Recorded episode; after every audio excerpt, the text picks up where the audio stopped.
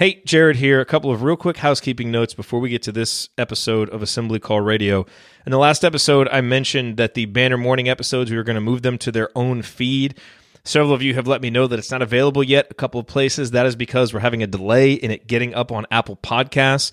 So, in the meantime, I'm going to put those episodes back in the main feed so you will see them. And then I'll let you know once it's actually up everywhere else, you know, once it's up in Apple Podcasts, all the different places, then we'll move it over there. Um, if you're subscribed to that individual feed, we'll still populate that feed, but we're also going to put them in this feed just to make sure everybody can get them who wants them. Sorry about the confusion on that. I thought it would be an Apple Podcast. It's not yet. So I'll get that figured out and then we'll put it onto its own feed. And the last note, you know, I just want to thank everybody who has submitted donations over the last few days. At last check, we have you know just a few hundred dollars left to hit our goal uh, of eleven thousand dollars, which basically will help us fund the show uh, throughout the entire season. So really appreciate it. By the time we you know I go get all the checks that that typically come in, we may actually be at the goal. Um, but you know if you still are interested in donating, it's assemblycall.com/donate. But man, we just appreciate it so much. Thank you, thank you, thank you to everybody who believes enough in us, believes enough in our show uh, to support us financially. I, I, I can't really describe how how much we appreciate that, what it means to us, and how much it motivates us to to deliver a good show to you all. So really appreciate it. It's assemblycall.com slash donate. If you're still interested in contributing, we will uh, we'll keep that up, but we're almost to our goal and we have you to thank. So thank you. All right, that's it. Now let's get to this week's episode of Assembly Call Radio.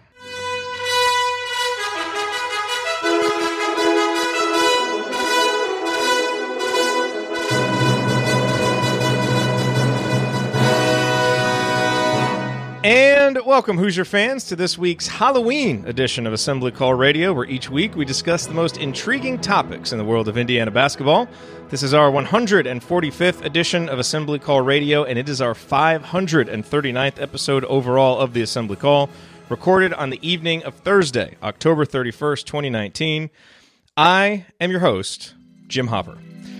And let's begin this edition of the Assembly Call how we begin every edition of the Assembly Call, and that is with our Hoosier Proud banner moment. Now, if you listen to the IU Gannon postgame show, you know that Armaan Franklin was the banner moment recipient, and rightfully so. Armaan had a terrific game, which was made all the more impressive given the context that it was his first game at Assembly Hall, and he had almost all of the ball handling duties on his shoulders due to the injuries that Devonte, Al, and Rob are dealing with. In fact, as of Monday, when Archie met with the media, Rob was not supposed to play in the Gannon game.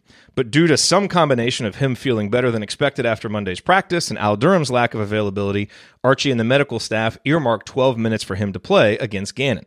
The stated goal was to get Rob into some live competitive action to help him knock the rust off, since he hasn't practiced hardly at all in October, and to see how his body responded to it. Given the panic that ensued after Archie's ominous description of Rob's injury on Monday, it was encouraging to see that he is at least healthy enough to play in a game. That assuages some of the worst concerns that we all had. But anyone who watched him out there on the court Tuesday night knows that Rob wasn't Rob. He played like a guy who hasn't practiced much this month, tentative and out of sync. On one transition opportunity, he treated the ball like a hot potato, passing to Race Thompson rather than confidently leading the break himself. And in rhythm, Rob Phinisee would never have made such a decision.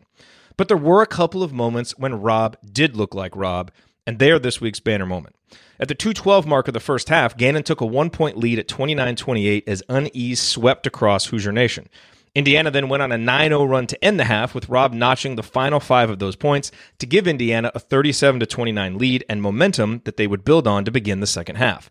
The first bucket was an inside out three pointer off a pass from Trayce Jackson Davis. Rob had missed his previous three shots, but true to his well earned nickname and reputation, Big Shot Rob stepped up to drain the most important shot that he took. That three pointer gave Indiana some breathing room and allowed everyone to exhale.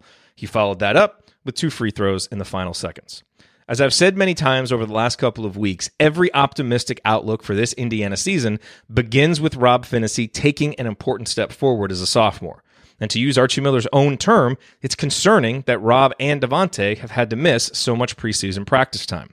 But with the season set to begin next week, we can at least take solace in the fact that Rob was able to play on Tuesday and that when big shot opportunities presented themselves, he was able to shake off the rust and take advantage. All right, now let me introduce my esteemed co host for this week's show. Andy is off this week, probably now at home sorting through candy with his daughters after a night of trick or treating. I cannot confirm reports that Andy dressed up as Joe Lunardi again this year for Halloween, but that is what I'm assuming. Uh, no. All right, well, to my left. He remembers the days when a movie cost a dollar. Heaven help you if you ever decide to pop your collar. Play hard, but remember, fake hustle is a crime. He's the coach, and it's Tonsoni time. Coach, it's Tonsoni time. What's on your mind? Uh, it was uh, great to be back in Assembly Hall last Tuesday for uh, the exhibition, and we're just you know we're just a few days away from the start of of Indiana basketball regular season play, so it's quite an exciting time. The thing that I, I took away from this week was it looks like a basketball team again. I don't know how many wins it's going to be, and, and I'm not sure if you know where in the Big Ten Indiana will end up being, but looking at the team defense, looking at the offense, the ball was moving. Uh, multiple players are are scoring, and I, I just think it's going to be again another step, and maybe it's wishful thinking for me, another step back towards what everyone always thinks of Indiana basketball is, good offense and good defense and, and, and, competitive year in and year out. And I think we're going to need to have some patience at times with uh, obviously with these injuries and and bigs guarding smalls and all of that stuff. That is legit uh, concerns. But it was a it was an enjoyable time, especially the second half, as we'll talk about the scrimmage here coming up. And I really think that things are are moving in the right direction. We can we can discuss whether it's moving fast or slow or whatever. But um, it was a it was a good start to this um, season against Gannon. Coach, folks in the chat mob very disappointed that you're not in costume right now. I just I just want to say, but you do you I, do have your mask. But we did I, an audio I, check and it didn't sound good. it didn't sound good in the mask, and and it's all about the quality of the show. And, and always so our first concern. Yeah, yes. I just I went as coach uh, you know, so I'm a coach. Um, yeah. big, big, Ryan apparently dressed up as Elliot from ET over here. So is that what you were going for?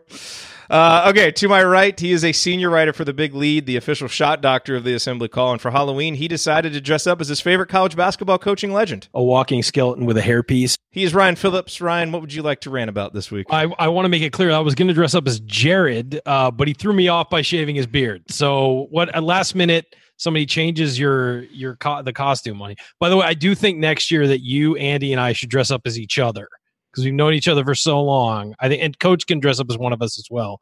But we should all dress up like pick one for each and dress up as each other. I think that'd be great. Okay. Uh, I, this isn't scary enough for you guys. Is that not? Is it? Um. anyway, hang out there. Yeah. Right. um. So anyway, I look. It was nice to actually have a um to have uh, uh, something to discuss other than you know rumors and things coming out about uh, the team. Nice look there, coach. Um, so I it, it, we had an actual game. It was you know an exhibition, so it's essentially a glorified scrimmage uh, with you know lineups we're probably never going to see again and a couple guys injured and things like that. So first half was a little rocky as we as you know we saw but i, I feel like this team sort of developed an identity that's going to be it's going to play from inside out. I mean we begged for size for years from this indiana team really wanted to see it and see a group that can really go at it on the glass and, and score easy buckets inside. You're going to get that this year. I mean, that's what this team's identity is going to be. You look at the line changes they can make in the post, and this is going to be a team that's going to win down low. It's going to win in the paint. And I think that, you know, we begged for three point shooting in the offseason as well, but this team's going to get a lot of open looks because defenses are going to collapse on it because of the size it has. So you're going to have guys who are going to get wide open looks and they just have to knock them down. And unfortunately, we didn't get to see a couple of guys who I think we're going to depend on knocking them down a lot play, which is Devonte Green and, and Al Durham. Uh, also, you know, we saw Rob Phinisee. It's clearly not a full, you know, full speed Rob Phinisee, but he's going to be another guy. It's going to have to knock shots down. Um, and so we'll uh, Jerome Hunter played as well, which was nice to see, but he's going to have to knock shots down better than he did. He went over 4 from deep. So, you know, these guys are going to get open looks because guys like Race Thompson, Trayce Jackson Davis, uh, Joey Brunk, De'Ron Davis. I mean, all of those guys are going to be able to score it on the interior, going to be able to control um, the interior on offense, and it's going to be really be on those guys to knock down some threes, spread the floor, and make that uh, their jobs easier on the interior. But I mean, we saw that. I thought that was the most clear thing we saw is that this team is going to run line changes out there, big guys who could score and, and really control the block on offense, and uh, it's going to be on those those guards to start knocking down some shots. All right, this week uh, we will get Coach's reaction to the scrimmage. He wasn't on the post game show, so we'll get his thoughts. He was live uh, in the arena.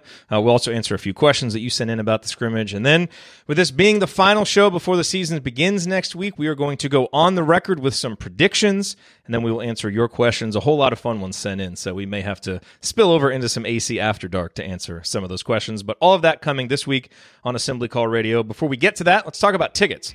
You have a lot of options when it comes to where you get your sports tickets, and this isn't an industry that is known for its growth, innovation, and customer friendliness. But with millions of live event tickets and a price match guarantee, SeatGeek proves that there's a better way.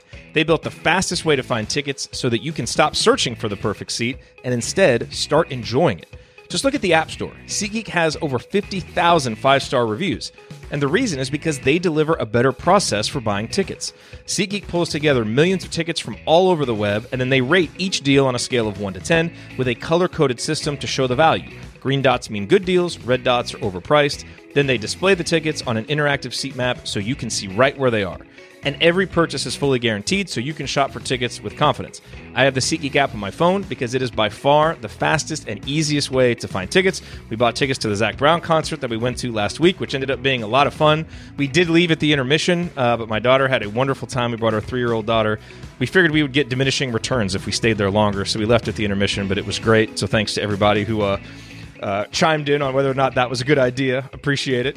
Uh, and can a brother get some coupons? Of course, you can get some coupons, and you should use these coupons to get tickets to the IU Northwestern game on Saturday. If you can get there, be there, and SeatGeek will give you ten dollars off your first SeatGeek purchase. All you need to do is use our promo code. Download the SeatGeek app today and use the promo code Assembly for ten dollars off your first purchase. That's promo code Assembly for ten dollars off your first purchase. Okay, gents, let's talk Hoosier headlines real quick before we get to the scrimmage. Uh, some news did break today. Derek Elston leaving the Indiana basketball program.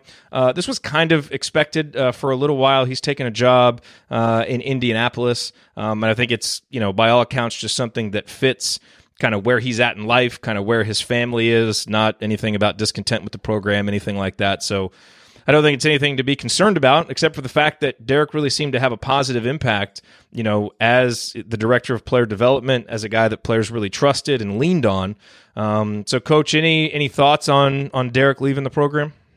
It, you know, it's always tough when uh, one of your own uh, decides to go and do something else, but you know, Derek gave a lot to the program in coming back and filling a, a very key role for several years, and so there's nothing but you know, joy if he's making a move that is good for for him and his family, which I think this is. Uh, I think that's uh, something to be applauded, and we look forward to whenever Indiana can replace him. That you know, we'll find out who who would fit into that role. Right now, I think they said they're going to split up all those duties that he had amongst the, the current staff. But we wish uh, Derek. Um, Derek's a great guy. I coached against him for years, uh, two or three years when he was at Tipton. Never enjoyed that, other than uh, he'd always stop by and say hello at the coach's office uh, out of the locker room before pregame. Just a quality person uh, through and through. Yeah, he's going to be working with uh, United Fidelity Bank in Carmel as their community development officer. So, congratulations to him. You know, we wish him the best, and obviously, we hope that Archie's able to find someone good to step in and fill those shoes. So let's reflect a little bit more on Indiana beating Gannon on Tuesday. You know, Ryan, you talked about it some with what we saw from the big guys and just kind of how that game went. Coach, you were there, uh, and and by the way, if you're listening on the radio and this is your first time joining us, we do a post game show after every single game. Immediately following the game, go to assemblycall.com. Uh, you will find us. Subscribe to us on YouTube. We're there live as soon as the game ends. You weren't able to be there with us, Coach, because you were in the arena. You sent us some text messages, very excited about the pregame warm ups, which apparently were a lot better this year. So, give us, you know, kind of the short version, your overall impressions from being there inside Assembly Hall. Well, the, the warm ups are always something for me that are very important. I, I, think if you warm up well and with a purpose, then you're likely to play better. And I thought there were some individuals last year that didn't do that in the times that I was there. Saw something totally different, led by Coach Roberts out there, making sure people were doing things right, doing things at a, at a good pace. So that kind of got the night off to a, a really good start. Got a man crush developing. I have a mad crush on Coach Roberts. um, so you could hear him when we were in row 32. You could hear him all the way up there, and and that was a, a good start. And then I thought the first half was just you know shaking some rust off offensively. Now, Ryan talked about Jerome Hunter. He had open shots. He just hesitated, like he wasn't sure if this was the shot he should take. If he shoots it right when he catches and gets in the rhythm, I think those are eventually going to go down once he gets used to playing and doing those things. Uh, I said um, uh, in the clip in the in the community about his defense. His technique is just struggling right now. It's not his effort, and and and when he gets back in shape, so I took that away. I thought the second half was really enjoyable from an offensive and defensive standpoint. Uh, from the play, but it's also good to see coaches going in, recognizing what needs to be done, players listening and making those adjustments, even in an exhibition against the the you know the opponent. Uh, you got to you got to take that for what it is, but you can get some things uh, out of it. And I think overall, uh, some guys are looking good. Armaan Franklin is really going to push for a more of an extended role than a lot of people thought uh, uh, at the beginning of the season. And in person, he's just he looks really, really sharp uh, for a for a rookie.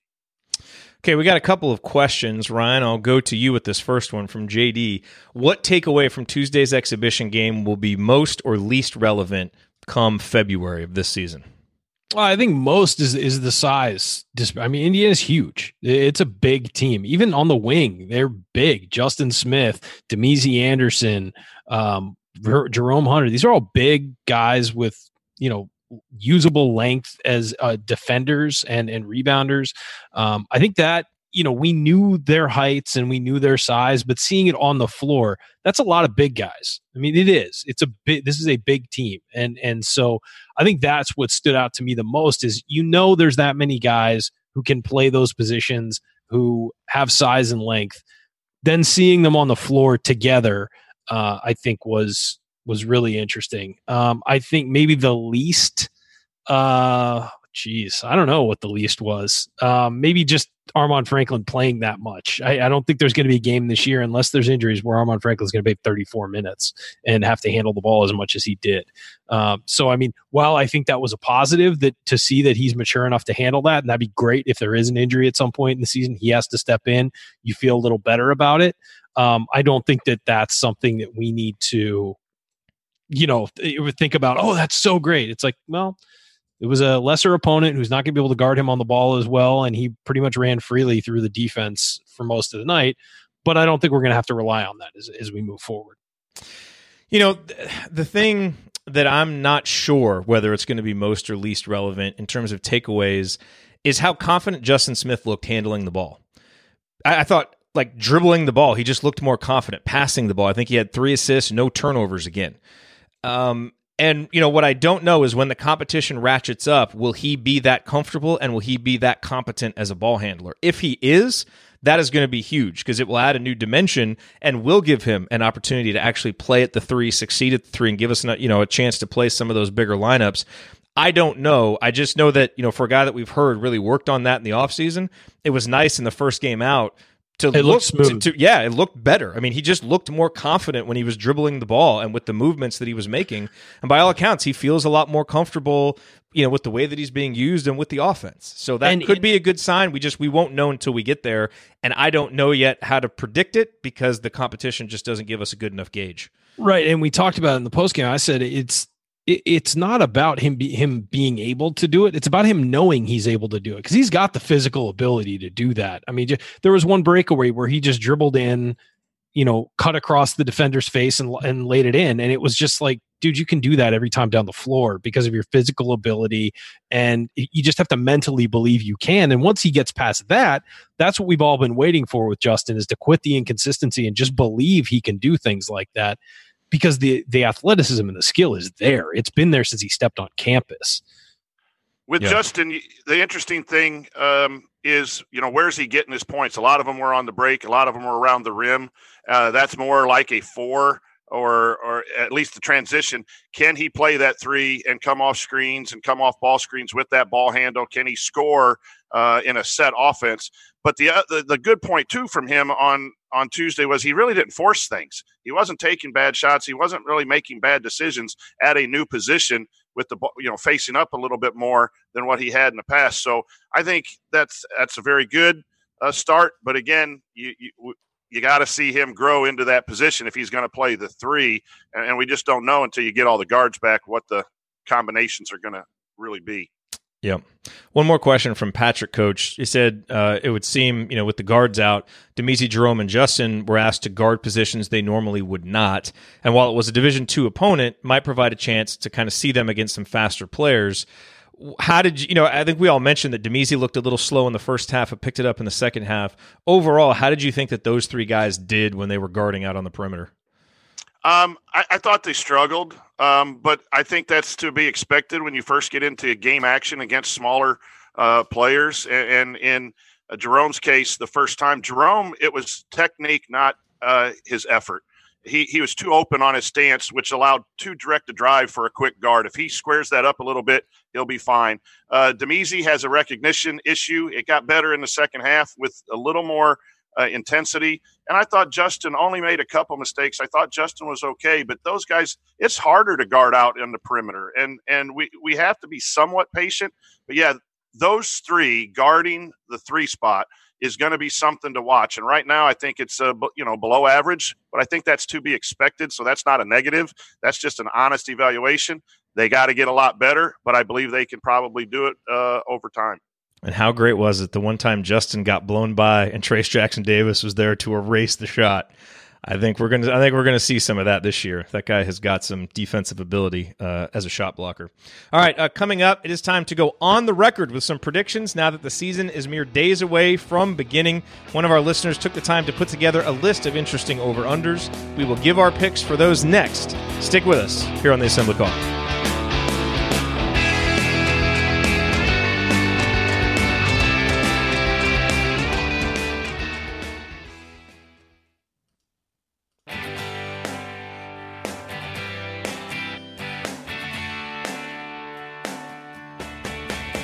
This is Verdell Jones. What's better than an epic buzzer beater? The full court dribble and a perfectly placed pass to set it all up. And of course, celebrating with Hoosier Nation afterwards. So join Jerod, Andy, Ryan, and Coach on the assembly call after every IU basketball game. Go Hoosiers. Thank you, Verdell. Welcome back to the Assembly Call. You can find all of our content at our website, assemblycall.com. And if you ever want to join the chat mob during our unedited live broadcasts or watch those replays and see all the between segment banner, then check out our YouTube channel, youtube.com slash assembly call. I'm Jerod Morris. I'm here with Ryan Phillips and the coach, Brian Tonsoni. And it is now time for this week's edition of Mediocre Questions from Jay Horry, which is brought to you by light beer, pretty much any national pizza chain, and Jay Cutler's 51 and 51 career record with the Chicago Bears, perhaps the most mediocre 102 game tenure any quarterback has ever had with one team. Ryan, you you look quizzical. Oh, I'm agreeing with you. I'm just okay. trying to think if I can think of a worse one. It's definitely mediocre. It's not the yes. worst. Yeah, it's right in the middle. But it, yeah. but it, yes, it's mediocre. Very so that, mediocre. that's what we do here. Jay loves to send in mediocre questions, and we love to to give answers to them. So uh, this was this is actually a really I just fun got question. the joke. Yeah. Oh. Welcome to the show, like the, Ryan. All three, all three lines of it. I like. I got the Jay Cutler thing, but I didn't see the first part, and now, now I get it. Okay, good. Any national pizza chain? Yeah, light beer. Got it. All yes. mediocre. Okay, good. Okay, now yeah. that we're all on the same page here. Um, mm-hmm. So, what Jay said is since this is the last Assembly Call radio before the season officially tips off, let's get some predictions on the record. He said, I think we need some sort of bet between the hosts on who gets the most correct. He's right and we're going to do a bet. If you have ideas for what the bet should be, you can tweet us at Assembly Call. We will come up with something, but we're going to get these on the record first. Uh, so let's do this. Okay, so we've got a bunch of over unders. Okay, so it's who gets the most wrong is the loser. We're saying yes. Yeah, or okay. the lowest correct score. Gotcha. Yes. Okay. One yes, point okay. for each. Who's going to mark these down? Do we have someone in? Is someone in the chat mob want to mark these down? Or I guess we'll we'll just we'll mark we do it on our little. Okay, we'll mark our answers here. Okay, so first one last season, Indiana shot thirty one point two percent from three point range. This season, better or worse? Coach, what do you uh, think? I, am saying better. Okay, I, I'm I mean I'm on record with this all off Same. season saying better. So It couldn't p- possibly get worse. yeah, okay. So J- Jay kind of started us off easy there. I think we all yeah, This- and I ho- I hope everybody listening agrees with that. Um, okay, last You guys season. can play along at home as well. yes, yes, you can. Beat Uh, the experts. Yeah. Last season, Indiana shot 65.5% from the free throw line. This season, will Indiana shoot better or worse? Coach, better or worse than 65.5%? They're they're going to shoot better than 65.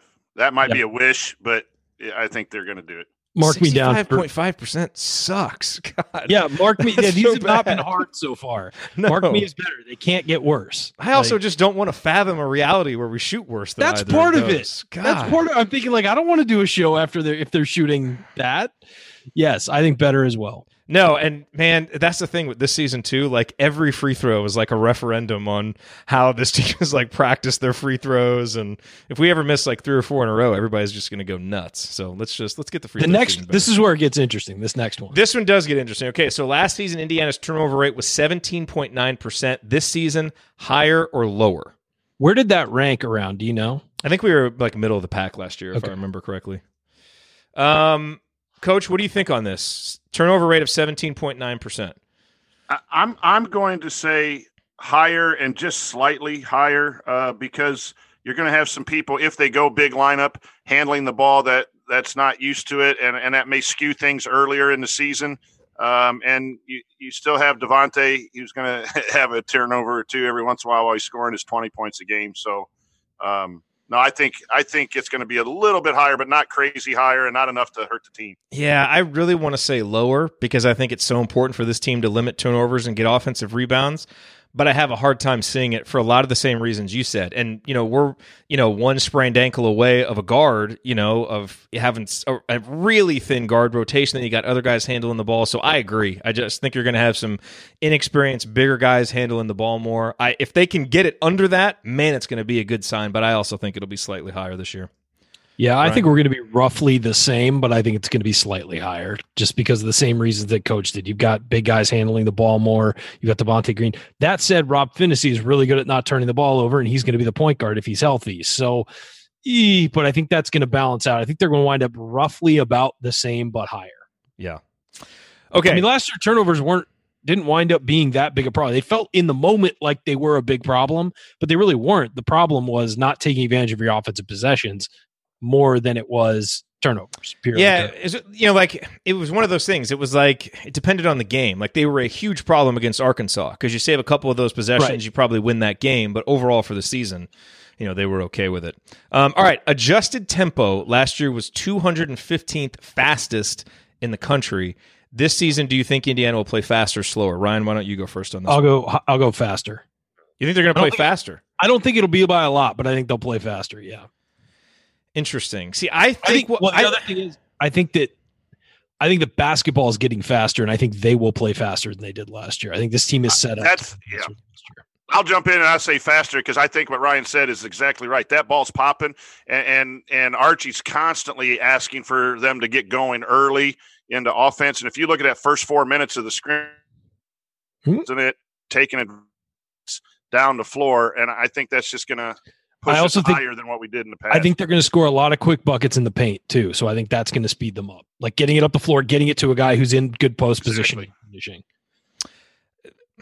Ideally, I think we will play faster. I do think Archie wants to play faster, but my gut reaction on this is that we're going to play a little bit slower because of how much we want to get the ball inside and because of how long some of those assessment. actions can take.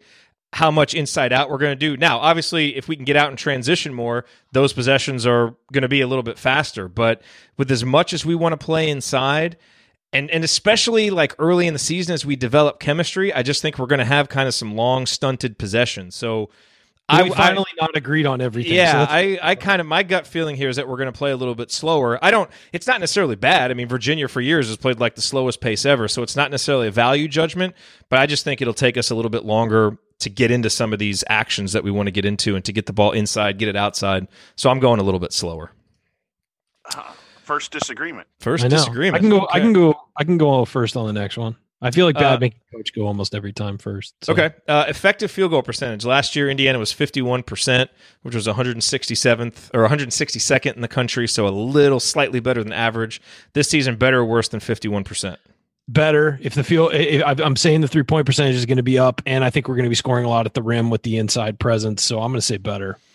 If those Uh, things are true, you're going to be you're going to have a higher effective field goal percentage. Yeah, I, I think I think just personnel and style of play will lead to better. Yeah, I think so too, because I do think the three point percentage will be better. I don't know if our two point percentage will be quite as good as it was last year because Romeo and. Juwan were so good, but it's still going to be good. I mean, De'Ron and Joey Brunk are elite offensive players in terms of efficiency, you know, and so, you know, with those guys. Jackson Davis is going to be and- too. And Justin is too when it comes to field goal percentage, you know. So I agree. I think something would have to go really wrong if our effective field goal percentage isn't better uh, this And year. I mean, just just by the three point shooting alone, the three point shooting goes up a couple notches. It kicks your effective field goal percentage way up because of the the value of the three. Yeah, absolutely. Uh, okay, last season, Indiana's adjusted defensive efficiency was 32nd in the country. This season, better or worse? Coach, It's why don't you be- take this one first? Oh, okay, coach is going. I'm going to say better just because it's the third year of the defense and the size will will create just like you said, tr- uh, TJD swatting things when there are mistakes. Uh, I think that's going to increase, and I think uh, we have a chance to be top twenty. I agree. Uh, You know, we've talked about the third year jump and the pack line, all of that stuff. The one thing that gives me pause, and it's absolutely just prisoner of the moment recency bias, is to me what where I've had confidence with our defense all offseason is that I, I feel like our guard defense is going to drive it. And I feel like we're going to have some of the best guard defense in the country, but we got to get these guys healthy. And Yep. so if those guys aren't healthy, then I think the defense could be around the same or a little bit worse. I think they're that important. But if they're all good to go, then I think I think we could be a top twenty defense. So I'm going to predict better, but I'm a little wary about it just based on what we've seen the last few days with injuries and stuff. I'm saying better. I think it's going to be a top 16 uh, adjusted defensive efficiency because that you look at that size as, as you guys have talked about that weak side defense coming over to help on, on the inside with Trayce Jackson Davis. I think even with Race Thompson can get up there and get in the mix. And I also think these guys are going to have a competition amongst themselves. Who's going to block more shots? Who's going to be more physical defensively? Those guys are all going to push each other on the inside. You're not going to see guys coasting to the rim for layups as much this year. Um, you know, we might give up three pointers but we're not going to give up easy layups this year. I don't think once this team is used to playing with each other. Yep. Uh, okay, this is a really interesting one. Last Yeah, season, 9.7 offensive rebounds per game. This season, higher or lower? Where did Uh, that rank? Do you know? Uh, I don't know where that number ranked. We can certainly go look and see where our offensive rebounding percentage ranked. I'll, I'll open up KenPom while you guys talk about this. Um, Ryan, why don't you go first? I think more just because of the size. Uh, the last year they were wildly undersized. I think you're you're just going to get more. It's hard to get any offensive rebounds in the Big Ten.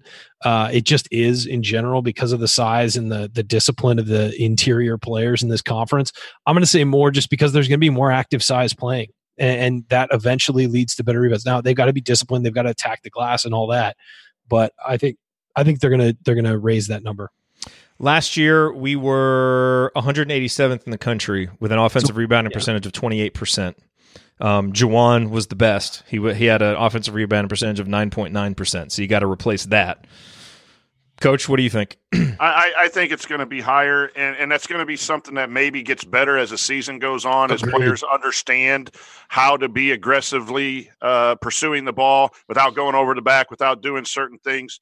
Um, the athleticism other- that we have with race and Yeah. um, and TJD, and then you know Davis can get some, and Brunk is just a, a fighter. I think you're going to fall into at least double digits. something to remember here the number of offensive rebounds goes down the more shots you make.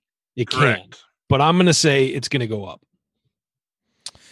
Yeah, and you know Brunk has been a good offensive rebounder. He's had good offensive rebounding percentages. Uh, you know, look, I think this has to be better because again, I think Yes. getting offensive rebounds, limiting turnovers is going to be really big for a team that isn't going to be high volume from 3 and doesn't have great isolation scoring. You need that shot volume. So I'm going to say better, but I I don't think this is a given. I think Juwan was a really good offensive rebounder. Romeo got his fair share of offensive rebounds in there too. So I think some things need to happen, and I think as Race Thompson plays more minutes, you know that'll go up. And I think Justin Smith is the key here. I don't see any reason why Justin Smith isn't a 10% offensive rebounding percentage guy. Can't go in there and get two or three a game like he did. He did not rebound well overall against Gannon, but he got two and he finished. And he is 95th, 96th percentile as a guy turning offensive rebounds into points. That's got to happen. And so I think if Indiana is going to be good and make the tournament, this number will be higher.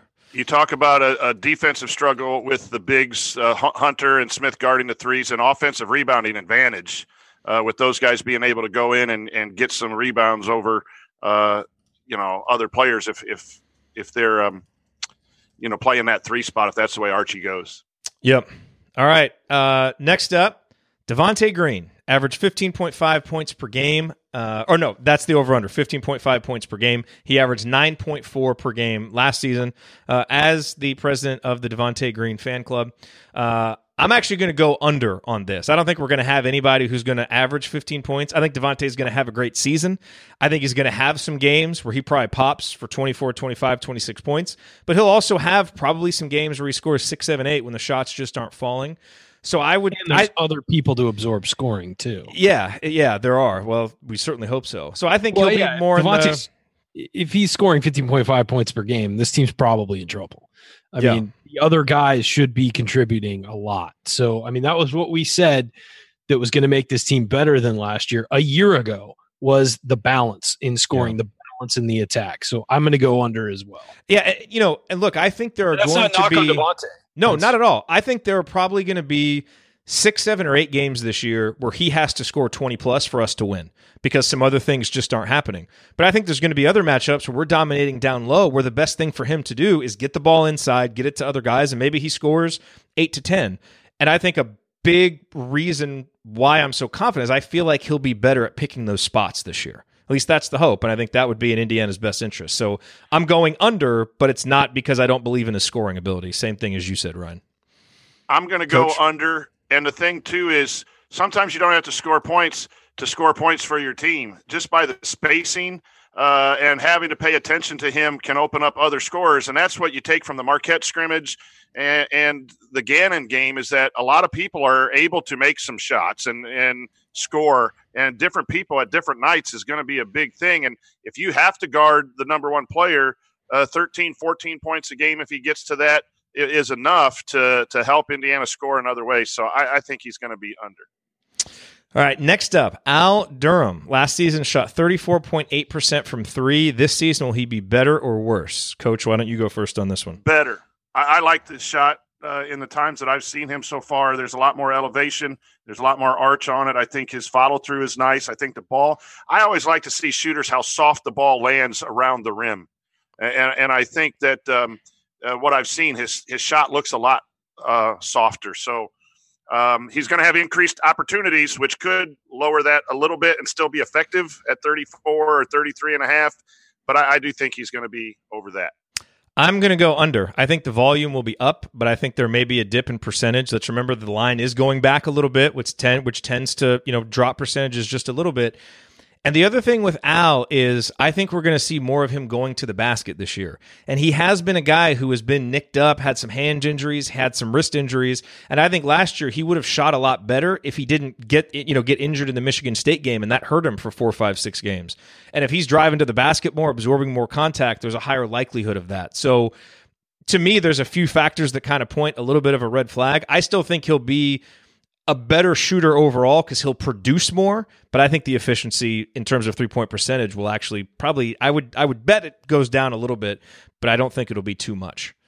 Well, I don't want to upset our dedicated uh, listener and buddy Joel, so I'm going to say over. He's the president of the Durham fan club, so I'm going. I'm going long over. time president of the yeah. so I'm club. I'm going over uh, just just for Joel. Okay, but no, I think I think I, Al is uh, going to get a lot of opportunities to catch and shoot this year, and I think that's when he was at his best last year. So, um, and also on the break, stepping into shots, he looked really good a few times last year. Michigan State, uh, Wisconsin game, I think it was. He looked really good on the break, just stepping right into a shot. So I, I think that it's going to go up. You're right. The line going back is the calculus we don't know about. Um, but it's not like they sprung this on these guys. The linesmen moved back for months now. They've been able to practice that. So I'm going to go. He's, s- he's he also hasn't been a guy like Devonte that typically takes shots two three feet behind the line either. So I think Right. it could potentially affect. You're, and, and that's more. a completely fair assessment. I um I'm going to say it's probably going to end up roughly about the same, but a little above. I'm like 35.5 or something like that. I'm not I'm not saying he's going to make a huge jump. You also need to fully disclose the fact that your girlfriend is a huge Al Durham, fan, Huge Al and Durham. that could be influencing It might be. some of your some of It your might thoughts be. on She's in the other room right now watching this. So Uh, okay, Trayce Jackson Davis, six and a half rebounds per game, over or under? Uh, Way Ryan, why don't you go first? no, not not way under. I'm going to say under. I, I just think the rebound is going to be spread around on this team. I, don't- I don't. It's not it's not a knock on Trayce. Maybe as a sophomore he's up there, but I, I think that that it's it's going to be spread around on this team. The rebounding. Yeah, I I'm agree. gonna go. I- I'm gonna I- go under okay. uh, because the minutes too. They're they're going to have a rotation of minutes. Um, so much competition for big guy minutes on this team. yeah. Um, so Damn, I, think thought I was going to be the under. outlier. I thought I was going to be the outlier going under here, but I agree. That's a lot of rebounds as an average. It is, it is a lot of rebounds. For a And it- freshman and- yeah, and minutes, he's going to have some ups and downs. I mean, he's going to have some games where he just doesn't produce that much. You know, we know freshmen do that. So, yeah, I'm going under on that one as well. Yeah, this this was a, a mediocre line set by Jay. That is a pretty mediocre line. That's true. Yeah. so Uh, okay, Rob Phinisee, four assists per game, over or under. He averaged 2.9 assists per game last season, although, as we've said many times, pre concussion, he was up over four assists per game. Uh, and for context, Yogi averaged 3.9 assists his sophomore season. Coach, are you going uh, over under four assists per game for Rob? man, I, I love Rob, and, and I would love to see it over four, and I, I think he can. That that's that's a great line, actually. I'm going to say a little bit under. Um, but you know, with the ball moving and the ball popping, and and less isolation plays and that, there might be more opportunities for assists on made baskets for Indiana, and and, and he's a pretty good post feeder. But I'm going to say slightly under.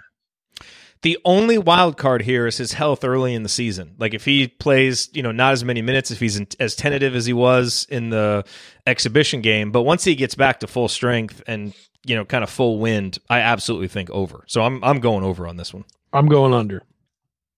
I think that uh, I think he's going to get a lot of hockey assists this year. If there if there were hockey assists, I think that this will be way over because I think he's going to do a lot of passing on the perimeter and finding guys on the perimeter who can then dump it into the post. I know he's good at dumping into the post, um, but I'm going to go under just slightly. I think he's probably going to hit that Yogi number uh, around there, about 3.9, between like 3.5 and 3.9. I don't think he's going to be over four. Okay, uh, let's hit these next few rapid fire. Justin Smith, three and a half free throw attempts per game. Over under, he averaged two free throw attempts per game last season. Uh, Ryan, you're going under. Coach, what are you saying? I'm over.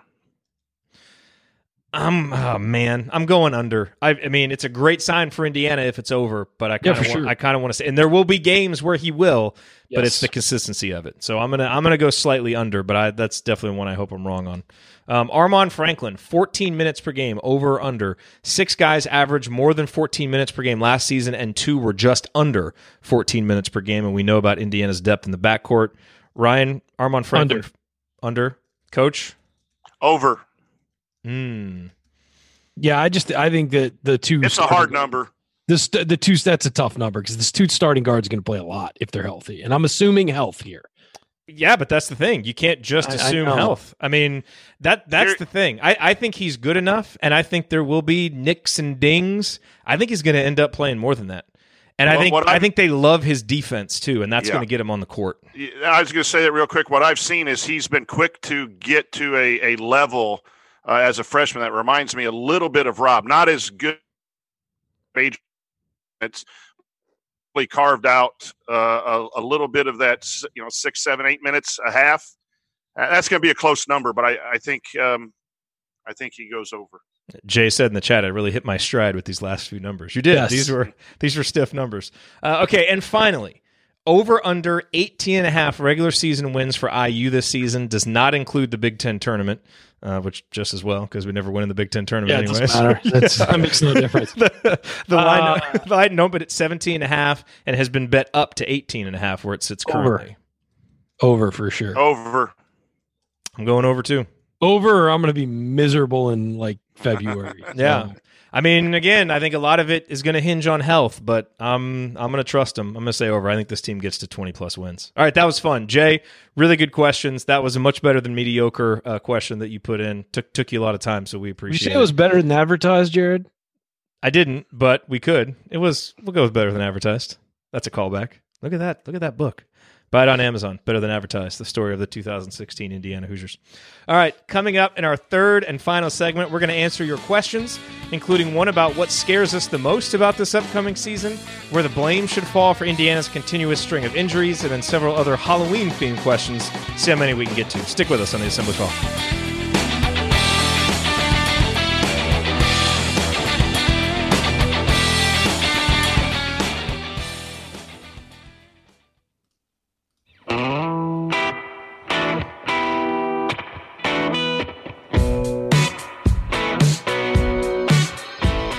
Is Ethan Happ, and I never listen to the assembly call, especially the episodes that Ryan is on. Thanks, Ethan. Welcome back to the Assembly Call. I'm Jerod Morris here with Ryan Phillips and the coach Brian Tonsoni. Ryan, maybe next year you go as Ethan Happ for Halloween, or maybe you go as an official that calls a travel on Ethan Happ. It's like a real, you know, like a. I don't know. I That, put on that- a you'd have to explain that to people, but With as critical as I am of referees, if I put on a referee shirt at this point, it's bound to just burst into flames. So Uh, remember that you need to be subscribed to our email newsletter. We send out a weekly IU news roundup, even during the off season, and after every game, we send out a detailed post game analysis. Text IU to six six eight six six, or go to assemblycall.com. That's IU to six six eight six six, or go to assemblycall.com. All right, guys, mailbag time. All these questions submitted via our private IU basketball discussion community at assemblycall.com/community. First one is from Bill. What scares you the most about the upcoming season, Coach? Why don't you lead off? Oh, Jerod, you muted yourself. Was it- Well, I was Halfway gonna- through that question. Oh, halfway. Sorry, uh, Coach. Why don't you go? Um, I just I, I'm I'm nervous as you guys saw for me when the injury kind of talk come out about the guards. I, I just don't think we have the depth at the guard position to withstand injuries. And even though our advantage is in the post guard depth, and, and the game's a guards game, and you need guards, so I guess that scares me the most. Um, um, other than that, I've been pretty pleased.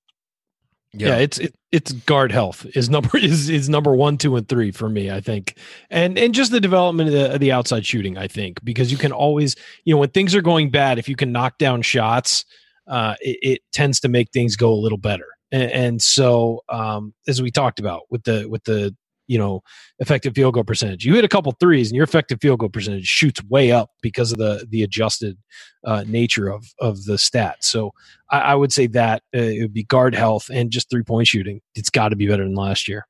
Yeah, agreed. Uh, that was my answer too. Uh, okay, from David, what will likely be the most difficult aspect of IU's defense for Armaan and Trayce to master? How long will that learning curve uh, take? Like, you know, to, for them to kind of get up to speed? Do you think, Coach? You know, you know, there there's a lot about defense at the next level that's different than high school, but I think Like guarding actually the playing it. yeah, yeah, that's the big key is is is getting in a system. But I think guarding the ball, uh, knowing how to guard your yard, the term that's used to to, to angle people away from the basket. Uh, athletes, are, there's so many athletes in the game now that can handle the ball with good speed and go downhill. I think that's really tough, especially for. Uh, uh, Trayce, uh, if he's guarding out on the perimeter, and then the ball screen, how to guard appropriately at the ball screen, whether you're going under, you're going over, those things are, are difficult for people who guard perimeters. Um, Ryan, I'm going to throw this question to you first. This is from Richard. With all the injuries last year and so far this year, should we question the tactics of the training staff? I think that's fair. Um, you know, if it's an issue ongoing this year, look, preseason injuries happen. They they happen every year to every team. I think in, so, in some shape or form. I mean, look, if if an injury had happened to a big guy and not one of our guards, I think I don't think anybody would be would be thinking twice because we have depth there. Um, you know, if if a guy like Race Thompson had a, a sprained ankle or something, it wouldn't be that big a deal because you've got so many other guys who can go in and step in for them. The fact that it's happening at the guard position, yeah, is concerning because of the lack of depth here. Um, I would wait a couple weeks before you start getting the the you know torches and pitchforks out. But yeah it's fair to ask you know are they going too hard in practice? Are they you know maybe in their in the weight room maybe doing a little too much? Um, do they need to back off guys? Maybe give them one day where it's a walkthrough day or something like that. If injuries keep happening and keep coming up you have to start looking at yourself and asking why. Now we had a bad year last year and that happens. So i would wait and to- some fluky injuries. You know, yeah, and I would I would wait a few weeks before sort of freaking out in this season. Um, now, if we're in December and it's a litany of injuries like last year, yeah, it's fair to ask what's going on, what's causing this, how are these happening, where are these happening, when are these happening? You know, um, it's it's fair to start looking into that. But right now, I, I wouldn't be that f- freaking out about it that much. Season hasn't even started yet. You know, we could see Devonte and and everybody healthy for the opener. We don't know yet. So let's see. Coach, what do you think about that? Um, you know, I, I think the, there's professionals and the trainers on every staff are, you know, there's people being held out of exhibitions all across the country. You get natural bumps and bruises. Um, I think we jump to a conclusion that it's the training because it's happened a lot in a short amount of time. Well, it's And easy I'm just- to blame too. Yeah. Yeah. and I'm just as guilty of that. Um, but as a coach, we have changed some of the way we do things, uh, charge drills and things like that, because at the high school level, there's a couple key dudes you can't get hurt on a, you know, but then you balance that with how do you get toughness in, in your program? If you're not diving on the floor or taking charges in practice, how are you going to do that in the game? That is a fine line to handle in injury prevention for coaches. And it's, I don't know that it's an easy solution. All right, last question. Uh, let's go with this one, Ryan. What Halloween? This is from Michael. What Halloween costume from your youth are you most proud of? I don't even remember a lot of my Halloween colors. I was thinking about this as I saw them. I don't even remember a lot of mine. Um, and I figured when I was reading, I was like, oh yeah. And then I, I thought about it. I, I went as an Ewok one year when I was really young. I thought that was good. My sister did Princess Leia, and I was an Ewok. I think that was probably my my best one. That's good, Coach. We got about ten seconds left. What's the one that you're Uh, my youth was so long ago that it's left my memory. You can't remember any of them. no, ever- you- I don't even. I don't even know if I had a youth. Okay, that's a good note That's to it. We're done. No more questions. All right, that's going to do it for us on this week's episode of the Assembly Call. If you want to see us do the show live, join us at assemblycall.com on Thursday nights for the live broadcast of our Assembly Call radio recording. And don't forget to go to assemblycall.com or text IU to 66866 to join our free email newsletter. Special thanks to Bob Thompson, as always, for producing most of the music that you hear on the show. And thank you for listening. We will talk to you again next Thursday night. Actually, we'll talk to you on Tuesday night for the first game of the year. Until then, Take it from me, James Blackman Jr. Keep your elbows in, eyes on the rim, and get buckets. Go Hoosiers. Thank everybody for coming out. All right, I got to get out of here, folks. Thank you. I have a mad crush on Coach Roberts. Mine is uh, one year. You, you guys remember Rob Turner, who led Indiana to the 1988 Liberty Bowl uh, win? He was. I know that name, but was um, I mean, there's been lots of guys named Rob Turner, but he was the wide receiver for Indiana in '88. So I used to, I would always go uh, for Halloween. I would just go like to the IU football equipment room and like get pads and pants and a jersey. And the one I remember most is the number 25 jersey, which I'm pretty sure was Rob Turner's jersey, or maybe that was Lance Brown. I went as Lance Turner was Brown once. though. Turner, I Turner think was Lance Brown was 25. 25 too. So he was always one of my favorite players because he was my dad's player, defensive back. Lance Brown was a great player. Played with the Steelers for a while. Um, we have a couple other questions, real quick. Ryan, do you have a, a few moments? sure, sure. Okay, sure. let's hit let's hit a couple of these other ones really quick. Um, okay, I didn't what? say it on the show, but Chad reminded uh, there's a replay tomorrow on Big Ten Network of the Gannon. If you Oh, want, are they actually playing it? Because they said Yeah, they weren't Chad- going to. Nice. Chad, Chad said something in here. Um, That's what they say because they want everybody to sign up. make sure to mention that the game is being replayed on Big Ten Network Friday at 9 a.m. I believe that's probably 9 a.m. Eastern. So if you want to go DVR that, sorry to interrupt, but Cool. No, that's good. No, that's remember good. Good info. That is good. Um, okay, what use, I IU soccer is playing for the Big Ten title at some point too this weekend, so support them. You know, it's Sunday, Michigan State. Uh, I don't know, 3 p.m. Eastern. Go find it on on Big Ten Network. nice. Okay, uh, from Jeff, what IU player, past or present, will you dress up as for Halloween? Um, ooh. Hmm. I've got a good one. Hmm. you know, it would be a funny one, really funny one that you should do, Jerod, because of your Twitter activity. Dan Dakich would be a funny one. God. No, You that is fun. dumbass. Wear a number, wear a number, wear a number eleven jersey, and then just a donkey's head. Be a jackass. Come on, that's good. Um, San Diego chicken. What? I'm gonna. I don't know. Jordan Hulls would be a good one. Cody Zeller would be a good one. I'm gonna go with Ivan Renko. Yeah, of course. I'm gonna dress up as Ivan Renko. You got a lot of freedom to kind of make that costume up. Yeah. You know. Mm. That would be funny. What about you, Coach? Who are you dressing up as? I, I'd either want to be Uwe Blab, just because, or Brian Sloan, so I could just go out and jump into people and screen them hard and knock people down. Like you know how people used to dunk on people in, in on the street. You could just go in and screen people. You know, you know on Halloween. What is this guy doing running in? It's okay. He's Brian Sloan. That's He's that's, Brian Sloan. That's screen forty does. Oh, okay. That's what he does. I like that. I like that. Um, okay, so here's kind of a serious question from Scott and Ryan. This will give us a chance, real quick here, to maybe clear up some misconceptions. Scott says the NCAA announced they'll have a program in place for pra- for players profiting on name and likeness.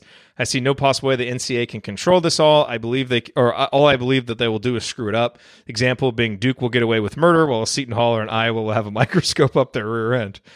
That's actually kind of an accurate description of how college basketball works. Uh, Well- but Bruce says, "What is going to stop a Kentucky booster with a car dealership to offer five hundred thousand to a kid to shoot a commercial? This is going to be a disaster." So first, Well- let's clear up what the NCAA actually said, because yeah, they didn't approve anything, guys. Yes. Yeah. It was basically a symbolic vote to say they would explore sort of looking into and they also said to do it in a way that's consistent with a collegiate model. Well, if you're consistent with a current collegiate model, you're not going to let kids get anything.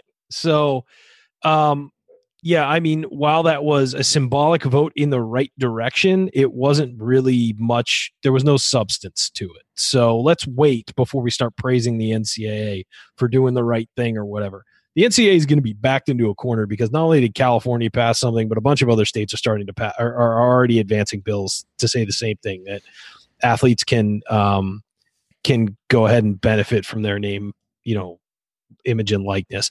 Um, so to answer Bruce's question, uh, I think that he's right uh, that boosters could pay kids money. Uh, one, that's the boosters' money. I don't really care what they do with it, and they're probably already paying people anyway. So if it's out in the open, that would be better than the situation is now. That's one. Two, um, I would say that maybe the NCA makes a rule that says you can't get money from a booster. You can only get money from a brand that is not associated with the school in any way. I think that's a fair way to do it. To say that you know you can get paid by a Nike or an Adidas or a you know whatever that is not. If you go to Oregon though, guess what? Phil Knight's a booster. You can't sign a Nike deal if you go to Oregon. If you want to go to college and sign a Nike deal, you're going to have to go somewhere else. Um, I, as long as the kids know what they're signing up for when they get in, they can't really complain about it. If that rule is in place, and then you go to Oregon and say, "Well, I can't sign a Nike deal. Why not?" Well, you knew the rules when you entered into this deal to go to Nike.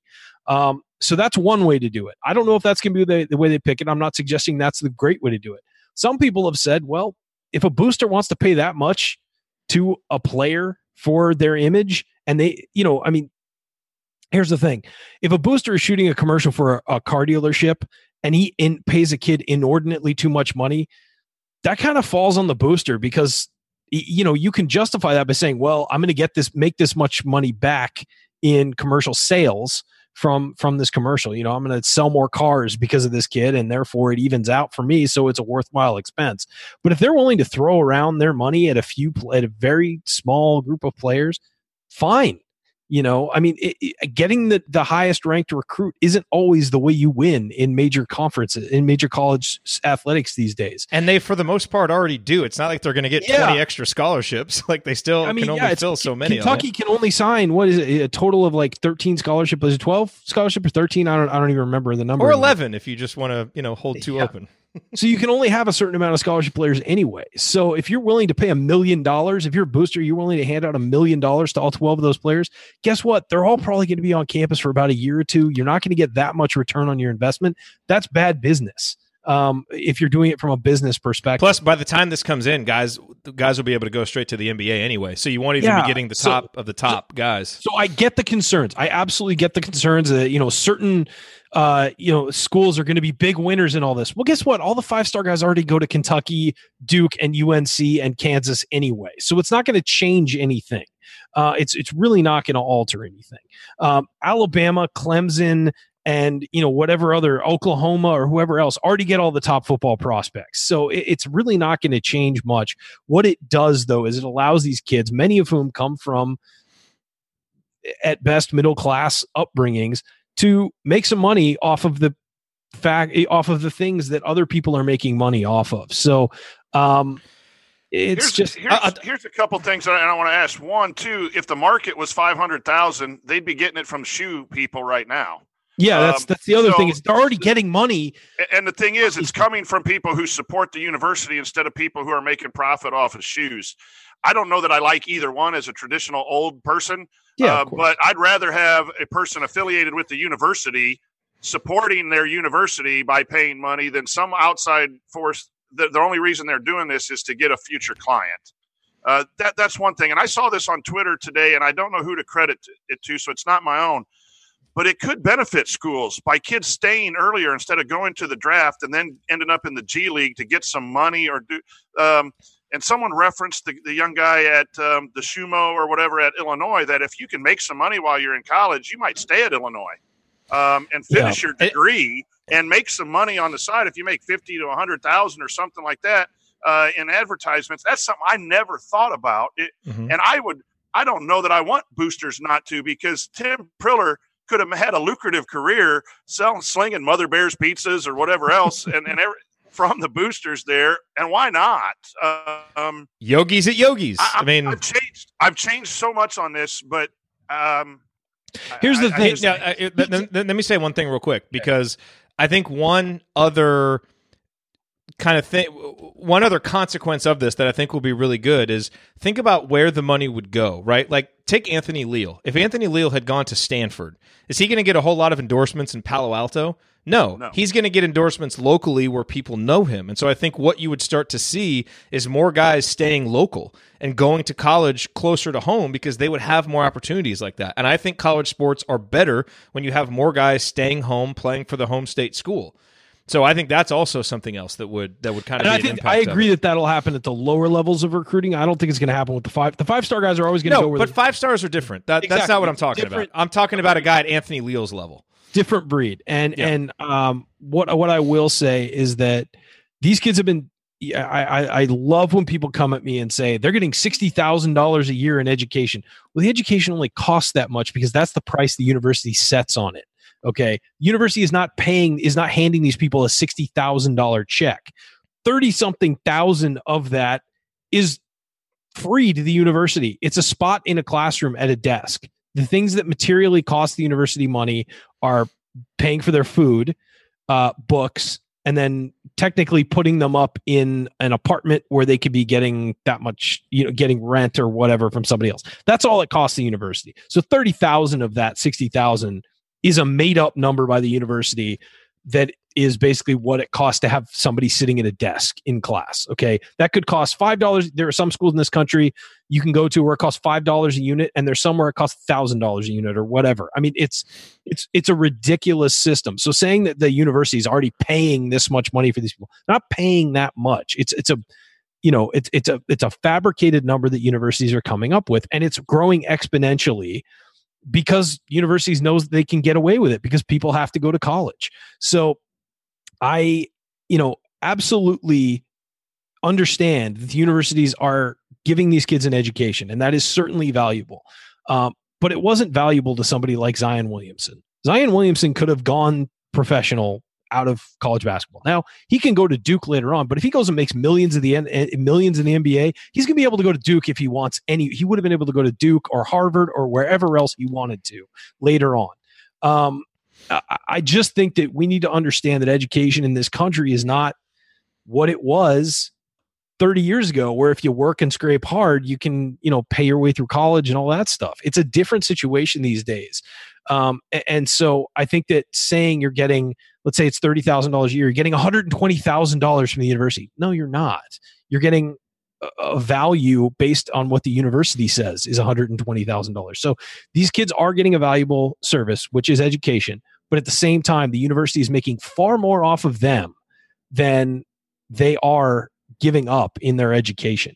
And I think that these kids are valuable. They make millions and and you know, taken as a collective, billions of dollars for other people and get to have their name and likeness.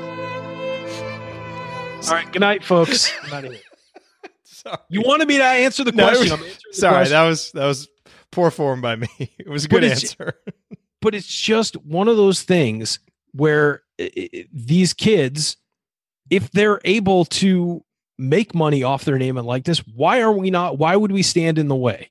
And uh, you know i don't get it because because other people are allowed to use it use their name use their likeness use their image and make tons of money but these kids can't because of some stupid rule that the ncaa cooked up and some stupid idea of amateurism. And and you know they have to go behind the scenes to make the money that is probably rightfully theirs from people. And then when they get caught they get blacklisted and banned you know it's it's ridiculous to me I agree. I agree with you. Coach agrees. Even with I, his I, I've just I've just changed because I don't So know have that it's, honestly I I don't Mhm. know that it's going to be hundreds and thousands of dollars, and, I, and it's probably been done in the past. And, and if if the NCAA puts too many rules, then you're back to a thick book of regulations that they're they're only going to nitpick on the schools they want to catch and, and look the other way on the schools that that they don't. And, and I just think you know, um, and maybe it's not just basketball players, but maybe you know if if a hundred or two hundred bucks gets thrown at a um, a soccer player for an advertisement or something, I, I don't know that that's really all that bad. And, and these athletes put in time, um, and then they put in time on top of that. Their twenty hour rule, but then they study film and they do things on their own. And, and so that's the difference between my son attending Indiana State uh, and, and IU as a regular student. Um, you know, th- there's there's some benefits that um, that that I think they need to get, and um, I, I don't know that I would have said this a year or two ago, um, but I've just tried to be open minded uh, about it. And and the thing that gets me is the millions of dollars that come in from Big Ten Network and the shoe deals and the the Adidas deals for schools and the, the gear stuff that happens, and people are making lots of money yeah. off of what these young kids are doing, and I think they're just going to get a small sliver of it. well and it's it's essentially a full-time job being a st- you know people say like well they're just normal students and that that bastardizes being normal students they're nothing like normal students if you knew any athletes in school they are nothing like normal students they work pretty much a 20 hour day if you include classes every day. Mhm. and it's it's pretty ridiculous and, and they get some perks, but they have a lot of pressures. You know, like Exactly. it goes both ways. they're essentially university employees that that's what they essentially are and they don't get paid like it Yeah, and uh, the last thing I'll say about this, it's important to like make sure this is framed the right way. This is not universities like writing checks to players for No. extra money. It's just getting the hell out of the way so they can get the money that they could go get on their own. Like stop, you know, like stop legislating. These guys can't go make money that they could get because someone's going to pay them. Just get out of the way and let them go Yeah, do their thing over on their here. own Yeah. All right. Well, So- we're all we're all in agreement on this. yeah i think so That was good stuff. Okay, very last question. Favorite Halloween candy? It was asked. It was on the list. reese's Yeah, Reese's. If it's chocolate, it's it's it's going into my you know bag at the shopping. can't be uh, chocolate and peanut butter can't be chocolate and peanut butter I thought that was going to go somewhere else, and it would have been a great drop. But I, I what do you what, do- what about you jim hopper what's your favorite halloween candy uh, i like starburst too i love Star. starburst Yeah, I do like Starburst, but probably if I if I could only do one, I think I'd go with a Snickers. snickers is great snickers, is a Snickers classic it's just That's yeah, why it's you're- solid. That's why you're never grumpy. You eat Snickers. That's right. all the time. Yeah. You don't wait till you're hangry. You just eat them all the time, and you get a positive vibe from eating Snickers. That's right. Um. All right. This was fun. Thanks for being here tonight, guys. Thanks everybody for doing it an hour later. That was uh, much appreciated. Tuesday night, IU Western Illinois. Are you guys available for that one? I'll be here. i should i should be yeah Okay. I So we'll am hated. Okay. Well, hopefully you're still recovering from Saturday night. You know all that tailgating, big victory. That's man. Let's Dude. I, it takes me 48 hours these days to recover. yeah. That, you wait, you guys, you young bucks here. You still have some recovery. You can have quick recovery, man. When you get over 50, it's hard. I felt like I've over 50 since I was 27. So My goodness. I'm already noticing that the recovery takes longer. Uh, Doesn't stop me from doing it, though, because hey, maybe I'm just dumb, but I don't Yeah. know. let's go in. Do we have a good feeling about Saturday? I do. I do. Yeah. Oh, yeah, yeah, definitely. North. It, look, if Northwestern's offense scores more than 17 points, there's a problem. It's a real serious problem. Yeah. They're a bad, bad team. Is Penix going to play? Does don't anybody know. know? I don't know. I haven't heard. I, I haven't heard. Uh, We'll probably find out by tomorrow. I'd assume, if not tonight. Final words of wisdom from Jay to close on. If you don't stop drinking, you can't get hungover. That's true. I mean, that was kind of my philosophy for a couple years in college. It was just and while you lived in Milwaukee. no Milwaukee, I would definitely just hate life the next day. I was, I was at that point, I was too old for for the Uh, constant stream.